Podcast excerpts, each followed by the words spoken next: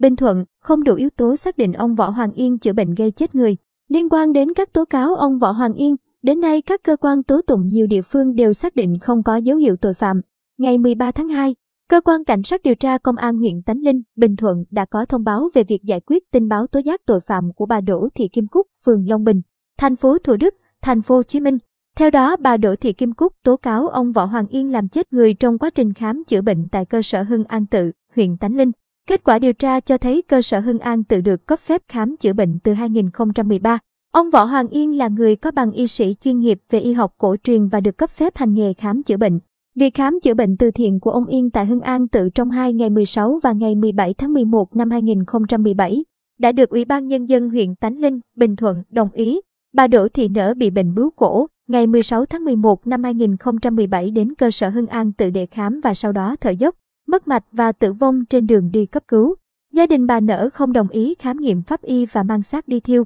vì vậy không có cơ sở xác định nguyên nhân tử vong. Không đủ yếu tố cấu thành tội vô ý làm chết người do vi phạm quy tắc nghề nghiệp theo khoản 2 điều 157 Bộ luật hình sự. Do đó, cơ quan điều tra đã ra quyết định không khởi tố vụ án hình sự và thông báo cho ông Võ Hoàng Yên, bà Đỗ Thị Kim Cúc được biết, đồng thời gửi kết luận này đến Viện Kiểm sát Nhân dân cung cấp. Liên quan đến các tố cáo ông Võ Hoàng Yên, đến nay các cơ quan tố tụng nhiều địa phương đều xác định không có dấu hiệu tội phạm. Cụ thể là, ngày mùng 3 tháng 12 năm 2021, Cơ quan Cảnh sát điều tra Công an thành phố Hồ Chí Minh đã ra quyết định không khởi tố vụ án hình sự đối với đơn tố giác về tội phạm của bà Nguyễn Phương Hằng đối với ông Võ Hoàng Yên. Theo đó, trong thời gian bà Hằng quen biết Võ Hoàng Yên, ông Yên giới thiệu là lương y đang hoạt động khám chữa bệnh. Biết ông Yên đang cần tiền để xây dựng, sửa chữa chùa và làm từ thiện nên bà Hằng đã tự nguyện cho ông Yên số tiền 183 tỷ đồng. Trong đó có 60 tỷ đồng tiền mặt, không có giấy tờ và người chứng kiến để ông trả nợ và xây dựng, sửa chữa chùa, làm từ thiện. Do đó,